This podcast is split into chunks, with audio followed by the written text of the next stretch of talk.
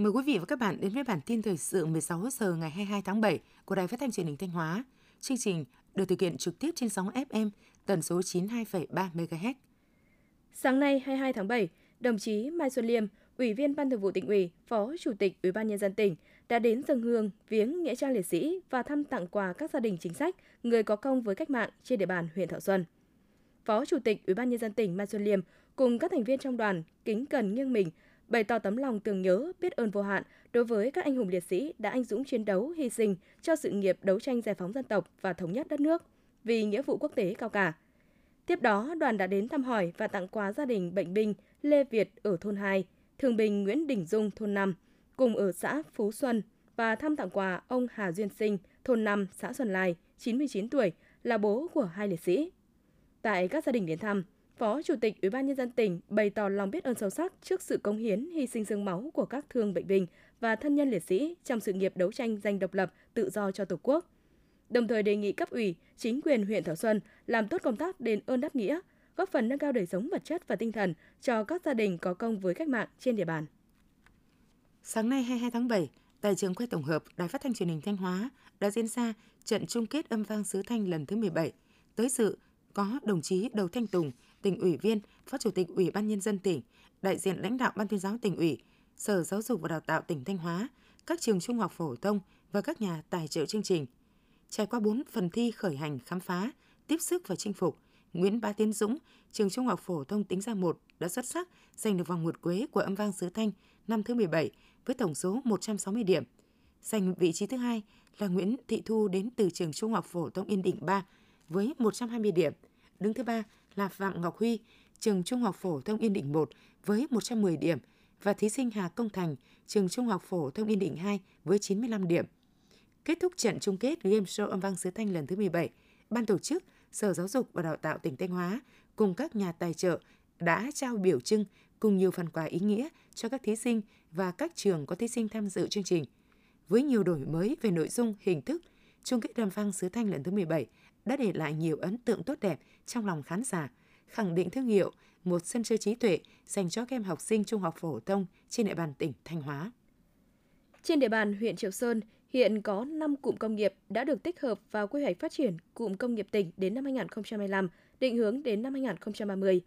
Tuy nhiên, hiện tiến độ thực hiện đầu tư của hai cụm công nghiệp là cụm công nghiệp liên xã dân lý, dân lực, dân quyền và cụm công nghiệp hợp thắng – đang được đánh giá chậm do các dự án chưa hoàn thành thủ tục chuyển đổi mục đích sử dụng đất trồng lúa, làm cơ sở thu hồi đất giải phóng mặt bằng để đầu tư xây dựng hạ tầng kỹ thuật và thu hút các nhà đầu tư thứ cấp vào cụm công nghiệp. Để tháo gỡ khó khăn, đẩy mạnh đầu tư vào các cụm công nghiệp, huyện Triệu Sơn đã và đang tăng cường đối thoại với các nhà đầu tư, giải quyết dứt điểm và kịp thời các khó khăn vướng mắc của doanh nghiệp, tạo điều kiện tốt nhất cho các nhà đầu tư hoạt động sản xuất kinh doanh thuận lợi nhằm đẩy nhanh tiến độ đầu tư hạ tầng kỹ thuật các cụm công nghiệp.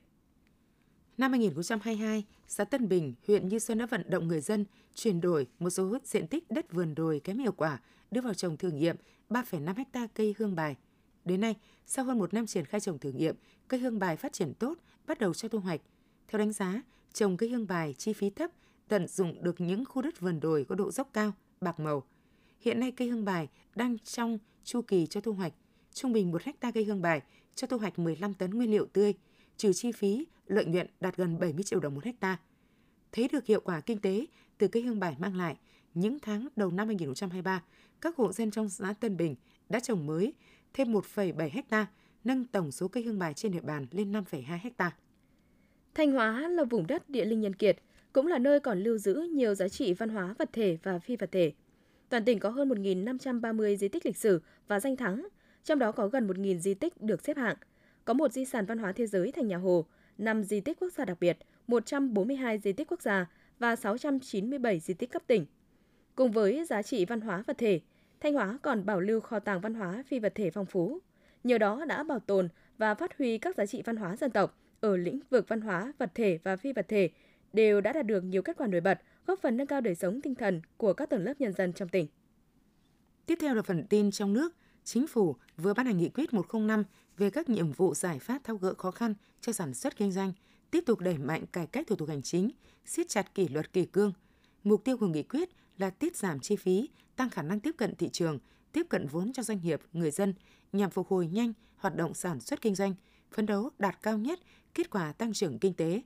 Các mục tiêu chỉ tiêu chủ yếu năm 2023 đã đề ra tại Nghị quyết số 68-2022 của Quốc hội, Nghị quyết số 01 của Chính phủ. Bộ Nông nghiệp và Phát triển Nông thôn mới có văn bản gửi Ủy ban Nhân dân các tỉnh, thành phố về việc kiểm soát đối tượng kiểm dịch thực vật tại các vùng trồng, cơ sở đóng gói xuất khẩu và tại các cửa khẩu. Theo đó, Bộ Nông nghiệp và Phát triển Nông thôn sẽ tạm dừng sử dụng mã số vùng trồng, cơ sở đóng gói liên quan tới lô hàng xuất khẩu không đáp ứng yêu cầu phía Trung Quốc và tái phạm nhiều lần.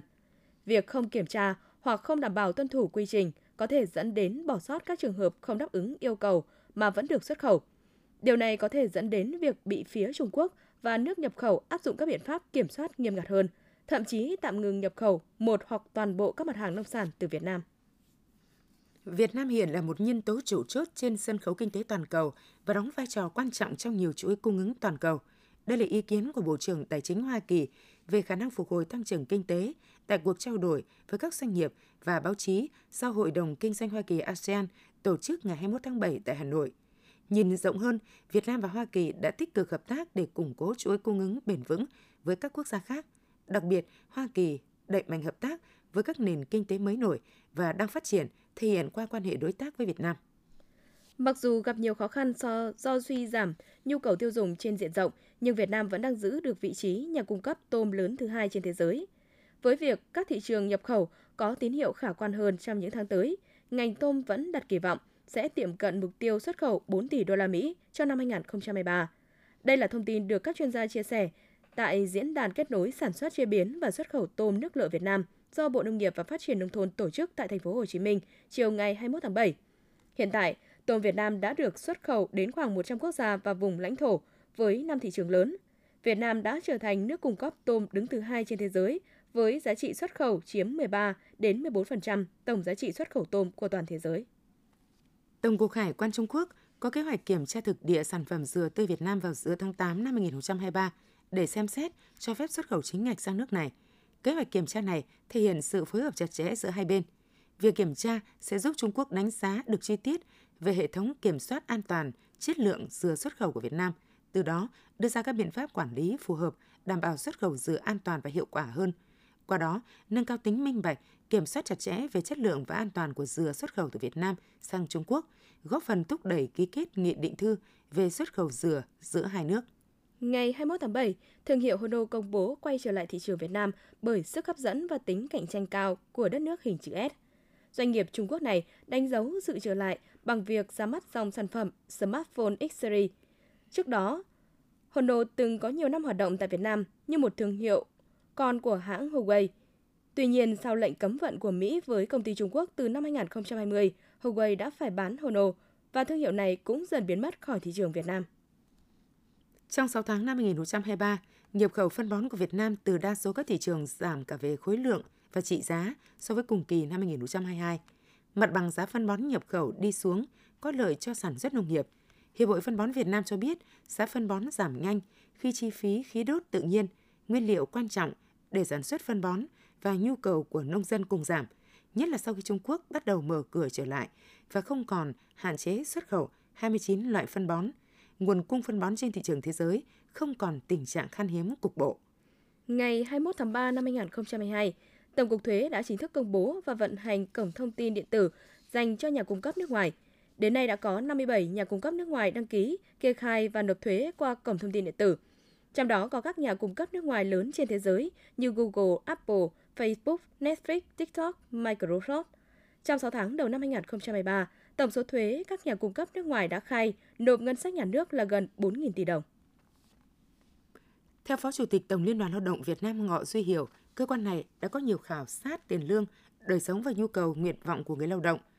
Công đoàn chia sẻ về khó khăn của doanh nghiệp hiện nay, song tin tưởng rằng các doanh nghiệp có trách nhiệm xã hội muốn sản xuất kinh doanh lâu dài sẽ thấu hiểu, chia sẻ khó khăn của người lao động trong bối cảnh hiện nay. Gần nhất, Hội đồng Tiền lương Quốc gia đã thống nhất tăng lương tối thiểu vùng 6% từ ngày 1 tháng 7 năm 2022. Cụ thể, vùng 1 tăng 260.000 đồng, từ 4,42 triệu đồng một tháng lên 4,68 triệu đồng một tháng. Vùng 2 tăng 240.000 đồng, từ 3,92 triệu đồng một tháng lên 4,16 triệu đồng một tháng.